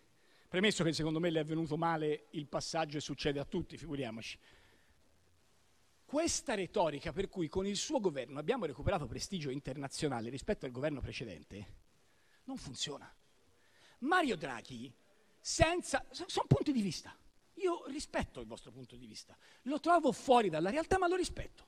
Il punto centrale è che Mario Draghi, quando voi dicevate vogliamo uscire dall'euro, perché lo dicevate, vogliamo uscire dall'euro, Quando voi dicevate vogliamo uscire dall'euro, Mario Draghi con mezza frase ha salvato l'euro. Quando Mario Draghi ha preso il treno non si è fermato a Ciampino con una sosta non autorizzata. Quando Mario Draghi ha detto qualcosa in questo Paese ha portato l'Italia ad avere quell'alta autorevolezza e quel prestigio. Mi auguro per lei, Presidente, che anziché attaccarlo cerchi di copiarlo. Non le può che far bene.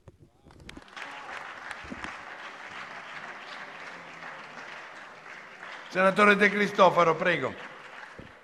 Grazie Presidente. Tra le tante questioni che sono state citate, io vorrei cominciare, credo che sia giusto cominciare dalle due tragedie in corso ai confini dell'Unione, cioè le guerre a Gaza e in Ucraina. Una intera popolazione, quella di Gaza, è vittima oggi di una punizione collettiva, di una catastrofe umanitaria, milioni di persone senza più case, senza servizi sanitari, senza cibo, senza un posto dove ripararsi, costrette a vivere sotto i bombardamenti.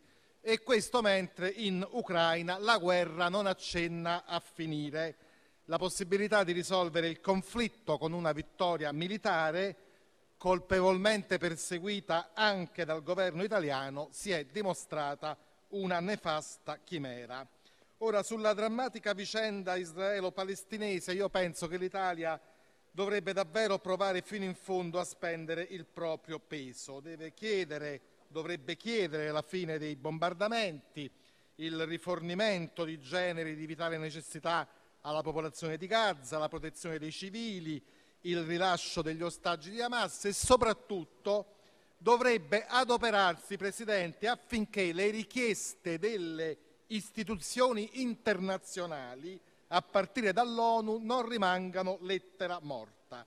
Io credo che la soluzione, noi crediamo che la soluzione dei due popoli e dei due Stati, nonostante tutte le criticità, nonostante le tante ipocrisie, una per tutte è stata ricordata, gli insediamenti illegali dei coloni in Cisgiordania, resti ancora l'unica per mettere fine ad un conflitto che mette a rischio da ogni punto di vista anche noi.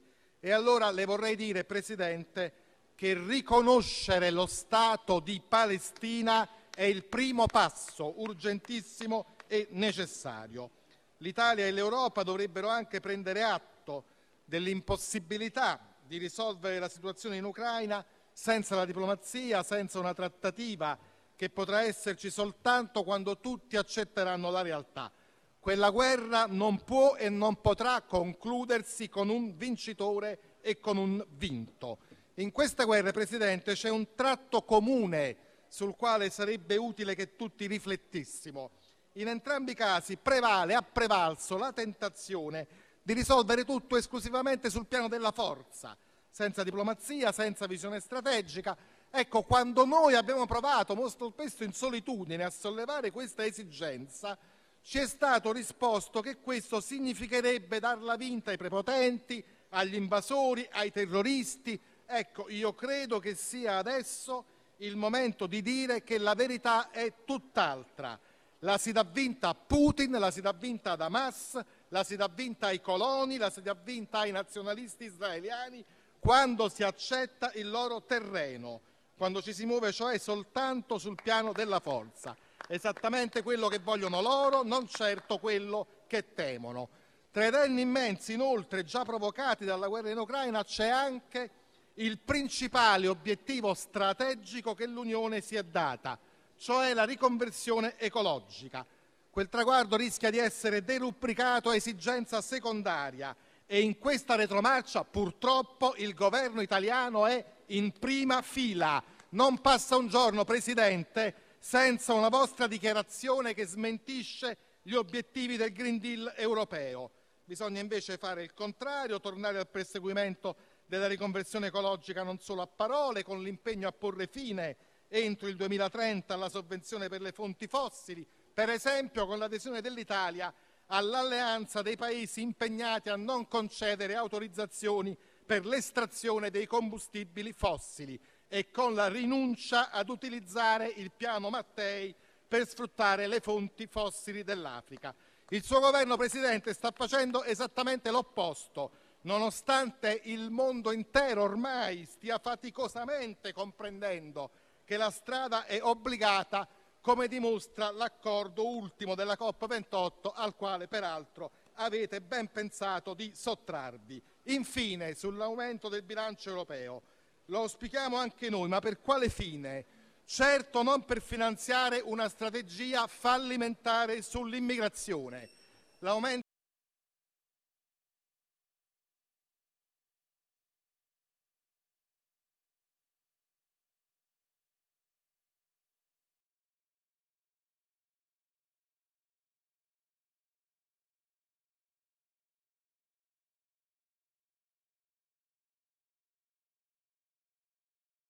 Sensibili alla violenza sulle donne. Mi pare strano che alcuni si dimenticano le donne e le ragazze israeliane sequestrate, stuprate e uccise, come se non fossero donne come le ragazze italiane o di qualsiasi paese vittime di violenze pubbliche.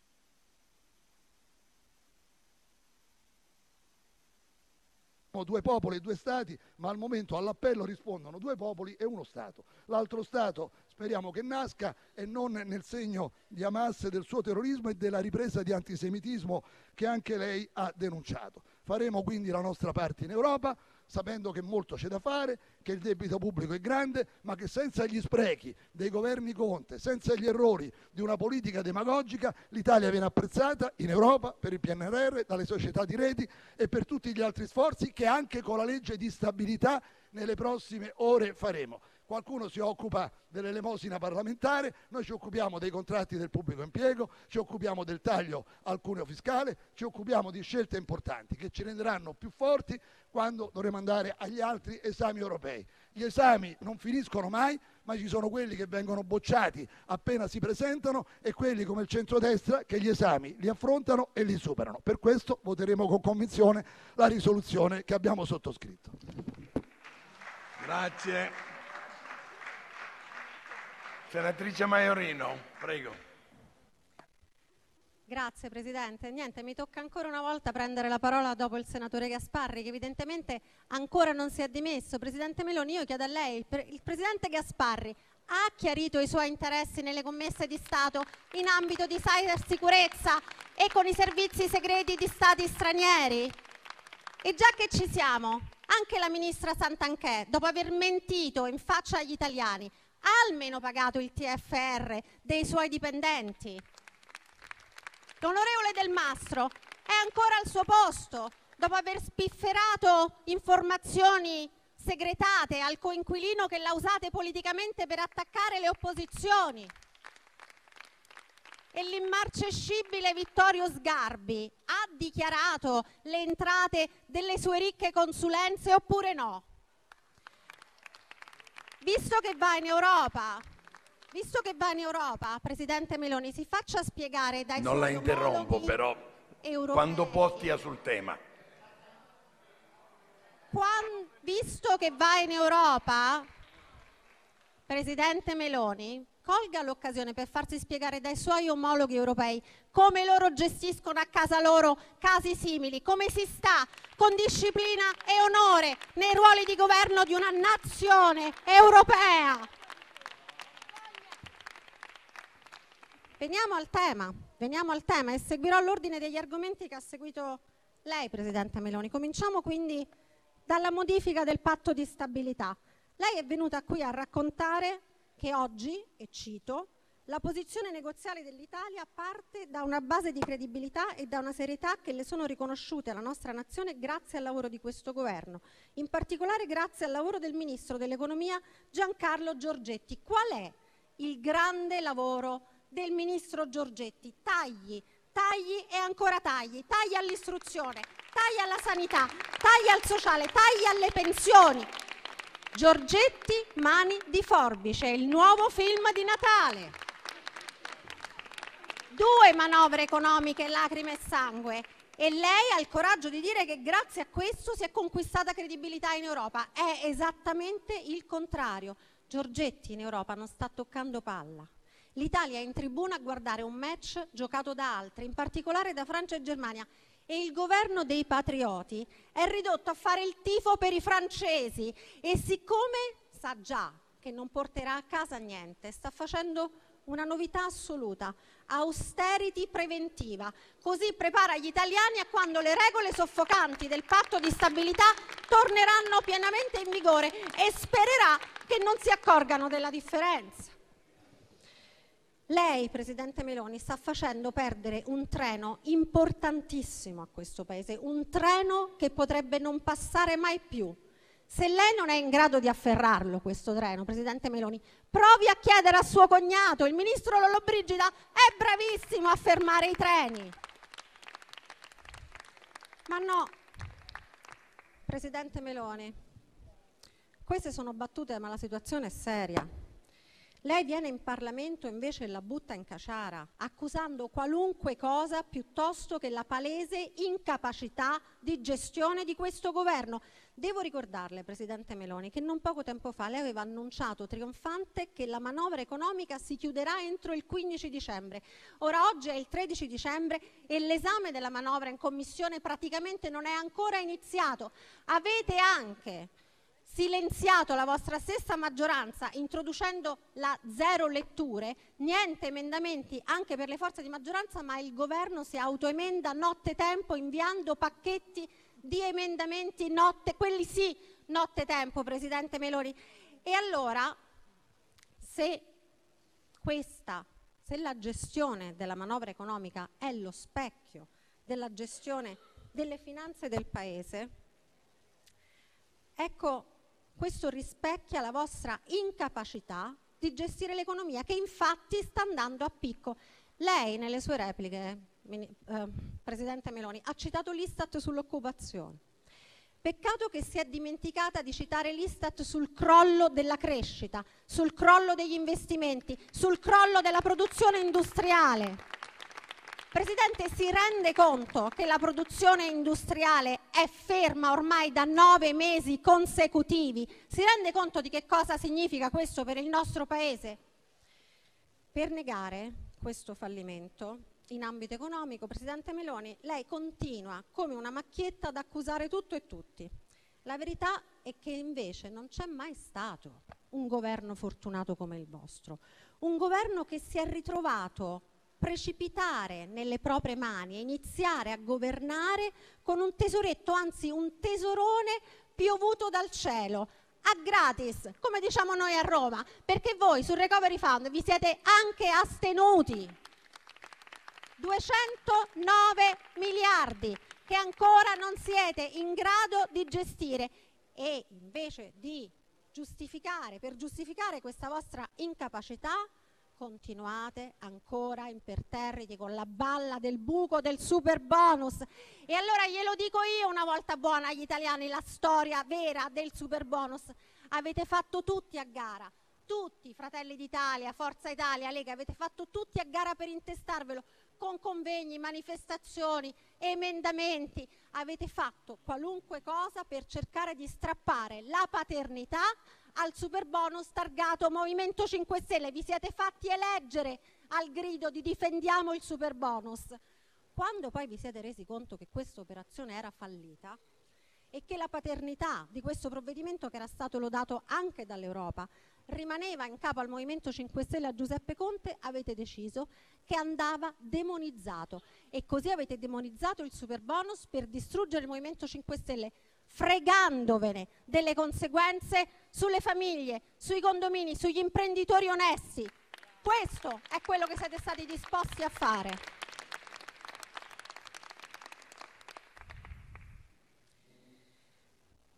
Perché vede, Presidente, voi più che chiunque altro sapete bene che purtroppo la propaganda fa più consenso dei fatti e ne fate un uso cinico. Perché lei, Presidente Meloni, sarà credibile nel parlare dei soldi degli italiani quando avrà lasciato un PIL al 7,4% come abbiamo fatto noi con il Presidente Conte. Lei sarà credibile quando avrà messo a terra qualche progetto del PNRR invece di perdere 16 miliardi destinati alle periferie, alla sanità e agli asili nido. Lei sarà credibile quando manterrà gli annunci sugli extra profitti delle banche. Andremo dritti, aveva detto dritti, dritti come un'inversione a U. Ma l'ha detto poco fa, l'ha riconosciuto lei, le banche hanno fatto extra profitti enormi anche sui bonus edilizi, tanto più tassateli, tassateli allora. Invece, invece continuate a tartassare i poveracci e bocciate il salario minimo. Glielo dica ai suoi amici in Europa che, boccia- che lei ha bocciato il salario minimo in Italia qui quando loro ce l'hanno tutti il salario minimo. Glielo dica. Però una nobile battaglia in Europa lei la sta conducendo, Presidente, e si sta battendo come la nonessa e questo glielo riconosciamo. Si sta battendo per lo scorporo delle spese militari dal patto di stabilità e su questo c'è un ampio consenso in Europa, per cui ci avete puntato una bella fiche, così sperate di prendere due piccioni con una fava. Vi intesterete l'eventuale successo di questo bel merito e ricompenserete i veri grandi sponsor di questo governo, le lobby delle armi. Il motto di questo governo è più armi e più guerra per tutti. Governo bellicista e guerrafondaio. Però, Presidente, lei la deve smettere di mentire come ha fatto anche poco fa in aula. Se Conte ha firmato commesse di armi destinate a Israele, lo ha fatto quando Israele non era entrato in guerra con una Palestina che non esiste. E allora piuttosto ci dica, visto che dice di aver fermato le commesse, ha fermato anche quelle in essere. Non, scappa, non scappi e risponda ad una semplice domanda. E infine chiudo sul MES, perché anche qui sono state dette delle falsità clamorose e lei continua a fare scaricabarile sul governo Conte. L'ha introdotto lei, Presidente Meloni, con i governi di centrodestra il MES nel 2011 e ora è lei, Presidente del Consiglio. Se non lo vuole ratificare, è libera di non farlo, è lei che decide. Si assuma le sue responsabilità. Sa perché ha paura? Sa perché ha paura? Perché sul patto di stabilità non avete ottenuto nulla, altro che logiche di pacchetto. Per questi motivi e per tutti quelli che non ho potuto elencare per mancanza di tempo, il mio gruppo, il Movimento 5 Stelle, voterà decisamente no alla risoluzione di maggioranza.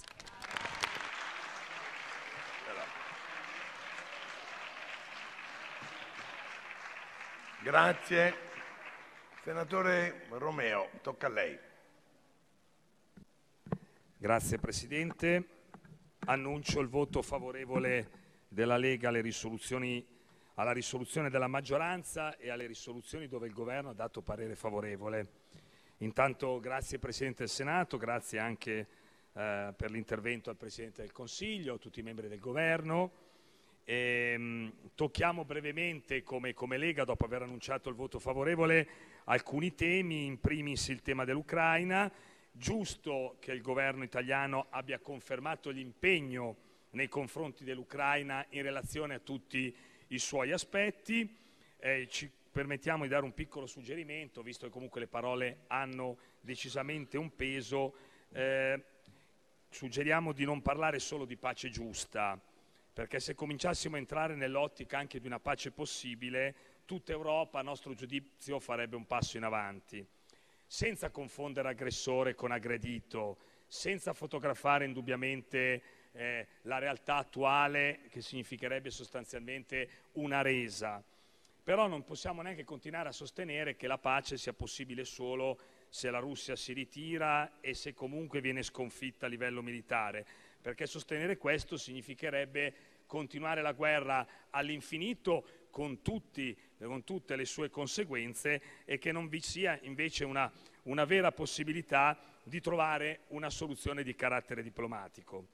Sul Medio Oriente Israele giustamente deve respingere, deve rispondere agli attacchi del 7 ottobre, come abbiamo più volte sostenuto in quest'Aula, ma deve dare una risposta intelligente e non radicale. Giusto catturare i capi di Hamas per estirpare questa organizzazione terroristica, come sta facendo, devo dire anche bene, il governo israeliano. Al contempo però è importante sostenere ogni iniziativa possibile per la liberazione degli ostaggi ancora detenuti e naturalmente proteggere anche i civili di Gaza.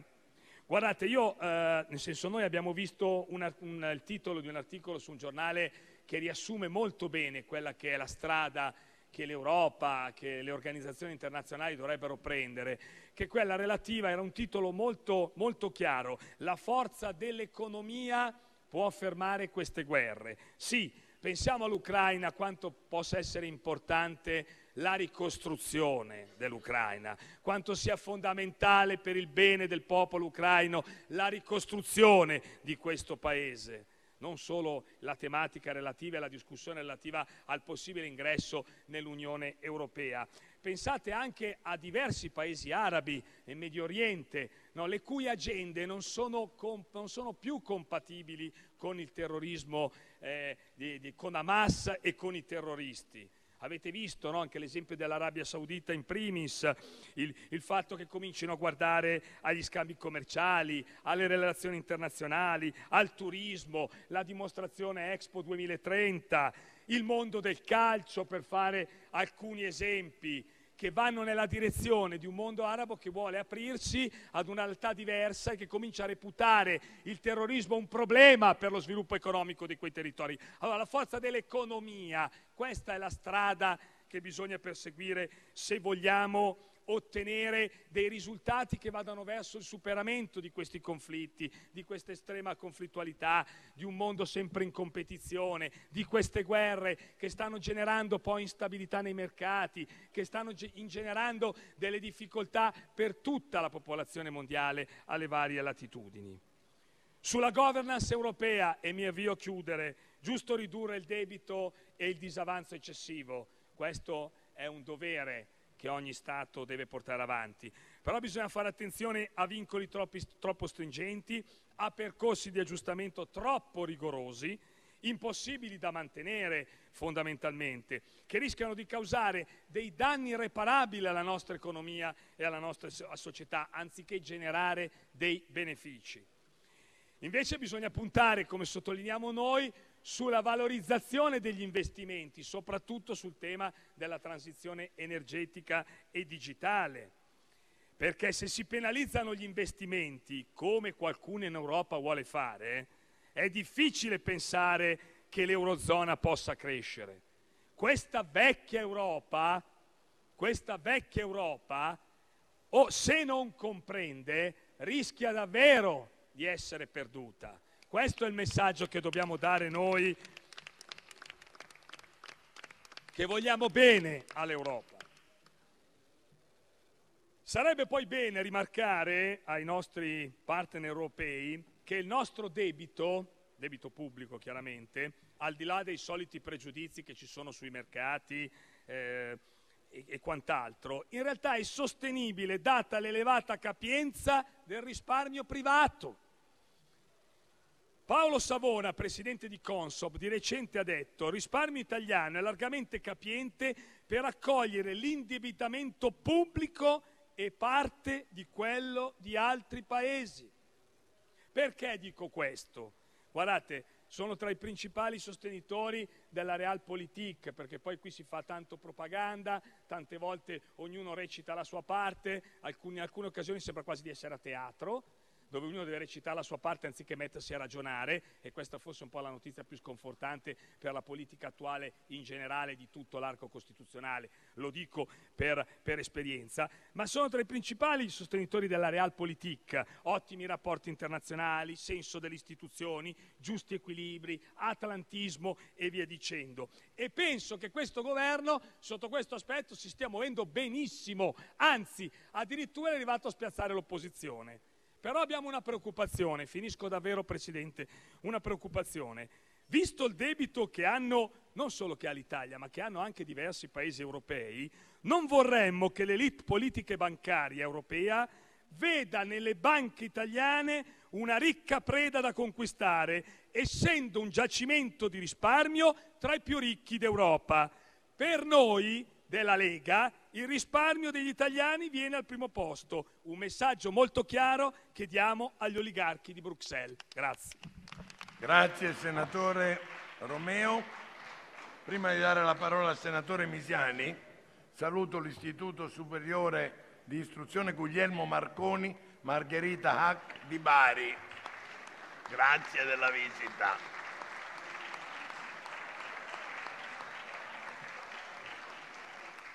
Grazie. Senatore Misiani può intervenire. Grazie Presidente. Presidente, nel 1976 Jean Monnet, uno dei padri dell'Unione, scrisse che l'Europa si farà nelle crisi. E nel 2020 è andato esattamente così. Di fronte alla pandemia, al crollo dell'economia, l'Europa ha avuto il coraggio di fare il salto di qualità che era necessario, fino a Next Generation EU.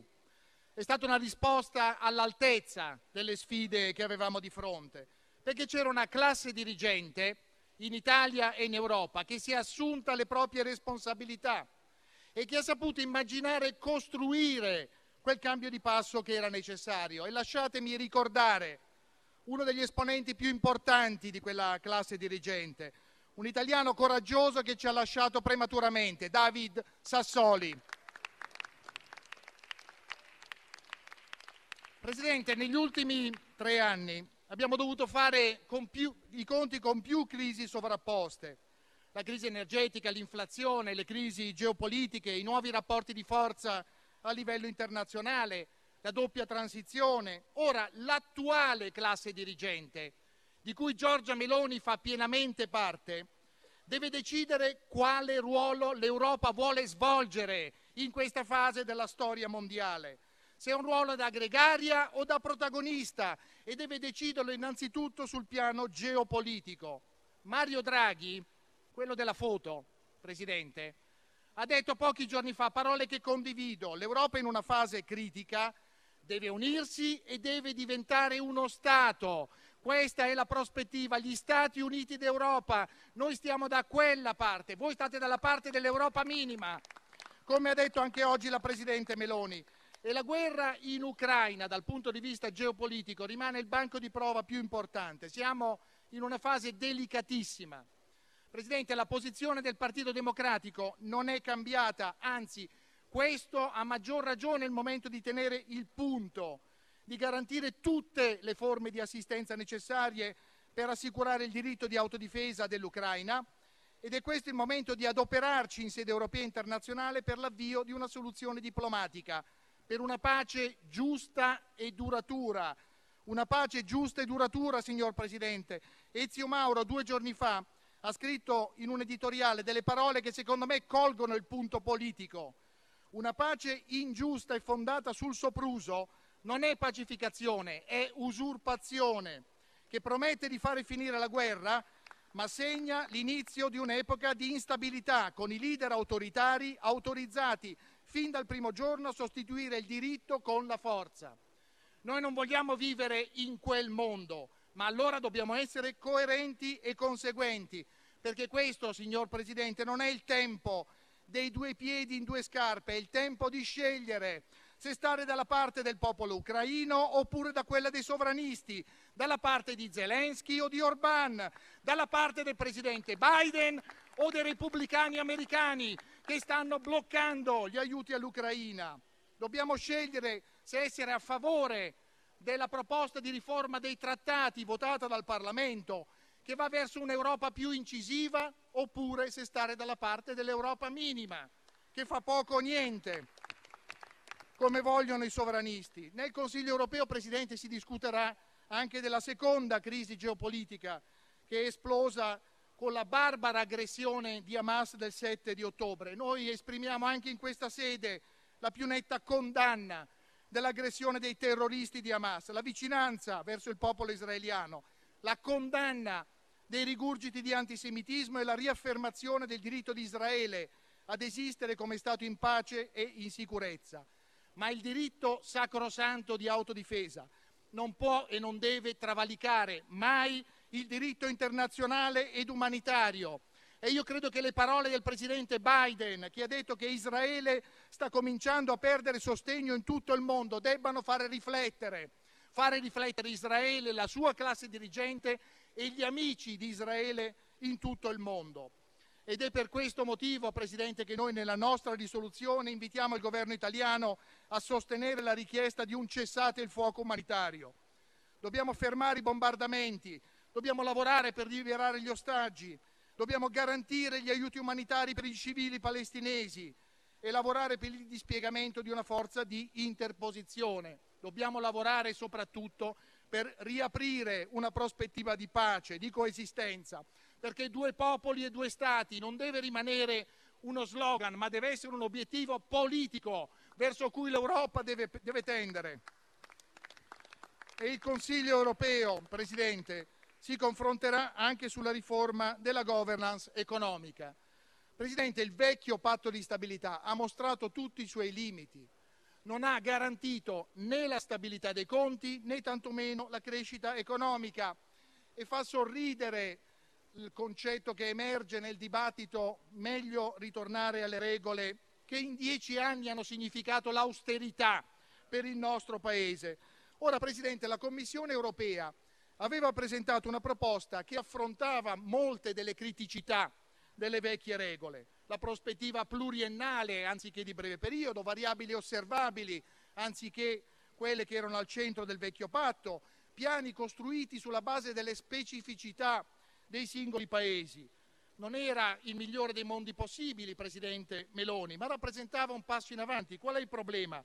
Che i negoziati tra i governi nazionali ci stanno portando in una direzione molto diversa dalla proposta delle commissioni, perché delle bozze che stanno circolando tornano le regole di riduzione del debito e soprattutto le regole automatiche di, di riduzione del deficit.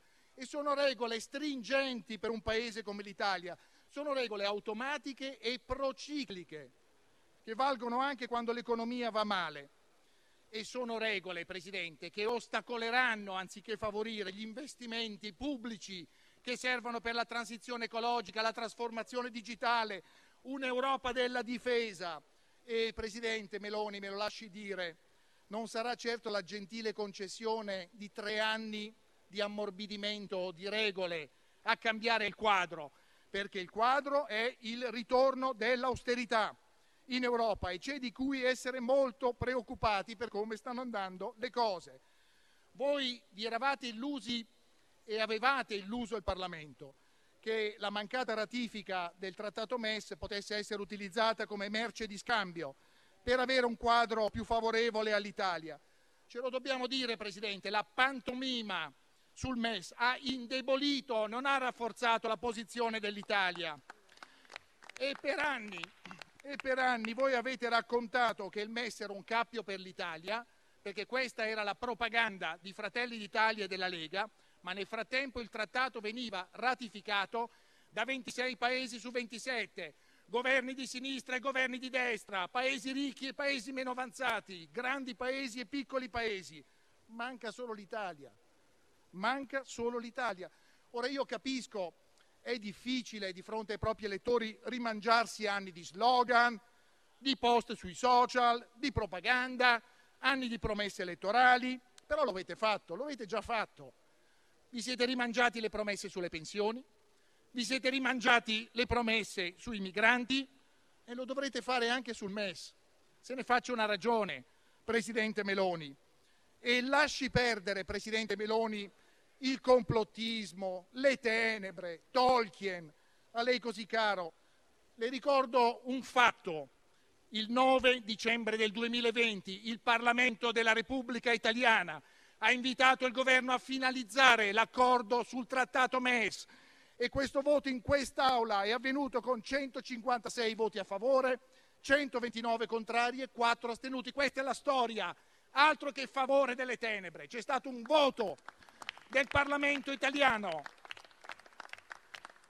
Lasci perdere la propaganda e le tenebre, signor Presidente, e confrontiamoci a viso aperto. L'austerità cieca che era uscita dalla porta perché noi avevamo fatto Next Generation EU, rischia di rientrare dalla finestra, anche perché non avete fatto valere fino in fondo il peso dell'Italia, ma del resto è stato già detto, diciamocelo, l'austerità è già tornata in Italia perché la legge di bilancio che noi cerchiamo di discutere è una legge che taglia le pensioni, che non mette un euro sulla casa, non mette un euro sul trasporto pubblico e riduce la spesa sanitaria in rapporto al PIL, che è l'unico indicatore serio da prendere a riferimento. Siamo di fronte ad un bivio, signor Presidente, con l'ideologia sovranista, andando a braccetto con Orban e con Abascal, l'Italia finisce su un binario morto, in un vicolo cieco. La Presidente Meloni ha detto vogliamo essere pragmatici. Bene. Finito, Presidente. Noi sul pragmatismo ci siamo, ma fatelo veramente e non a chiacchiere, perché sta a voi portare il Paese nella direzione giusta. Grazie. Bene, mi pare che siamo all'ultimo intervento per dichiarazione di voto, il senatore Malan. Signor Presidente, signor Presidente del Consiglio, colleghi senatori, innanzitutto io voglio sottolineare che la presenza del Presidente del Consiglio e di- dei ministri in quest'Aula è sicuramente superiore a quella dei governi precedenti. Basta dire che poche settimane fa il Presidente Meloni è stata qui per il cosiddetto Premier Time, le domande, le risposte alle interrogazioni a eh, risposta immediata che era la terza volta che accadeva negli ultimi dieci anni, per cui questo è un fatto significativo e anche i ministri hanno dimostrato la loro presenza, questo quando si parla del ruolo del Parlamento, il ruolo del Senato in particolare, qualcuno ha parlato di clac, che noi saremmo ridotti a fare da clac al Presidente del Consiglio, per fare la clac innanzitutto bisogna che il Presidente del Consiglio ci sia, e c'è, e che i parlamentari ci siano cosa che non si può dire di colui che ci ha accusato di fare da mera clac. Non faccio il nome, dico che è stato sindaco di Firenze nel passato e anche presidente del Consiglio.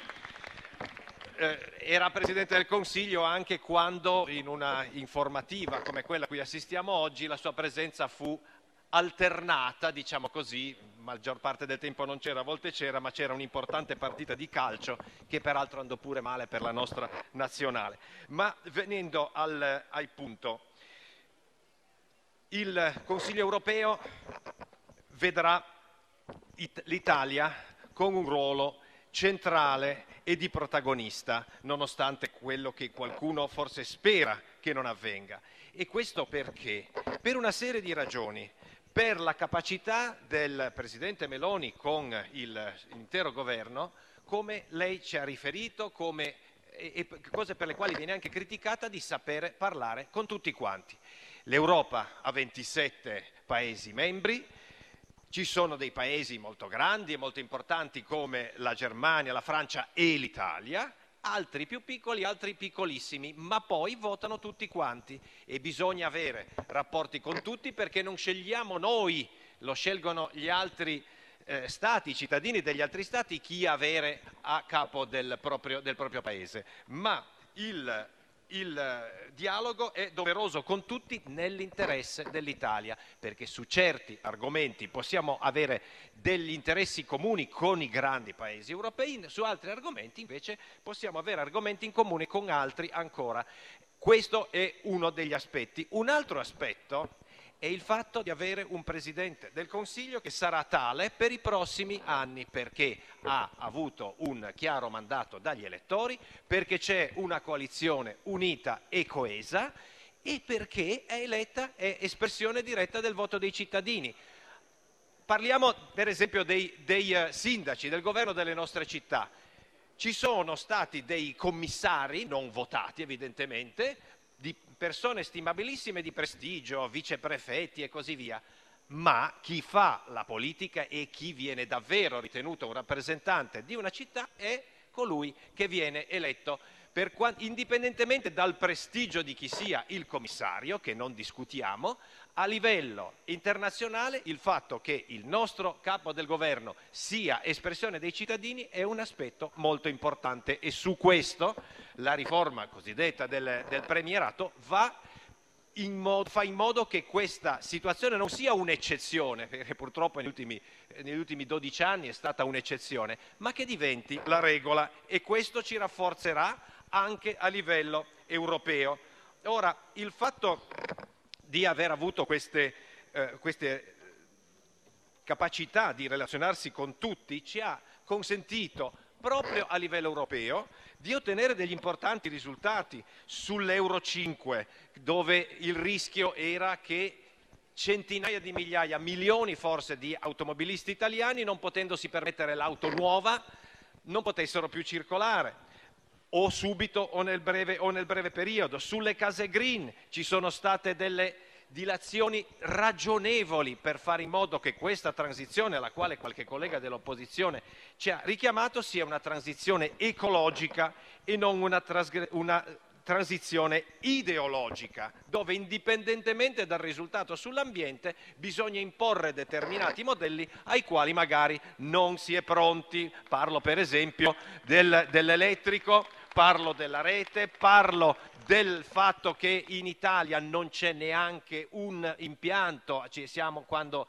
è iniziato il lavoro di questo governo, non c'era neanche un impianto per lo smaltimento del litio, cosa fondamentale perché poi anche le batterie vanno al, al termine loro, della, loro, della loro vita e dunque occorre intervenire.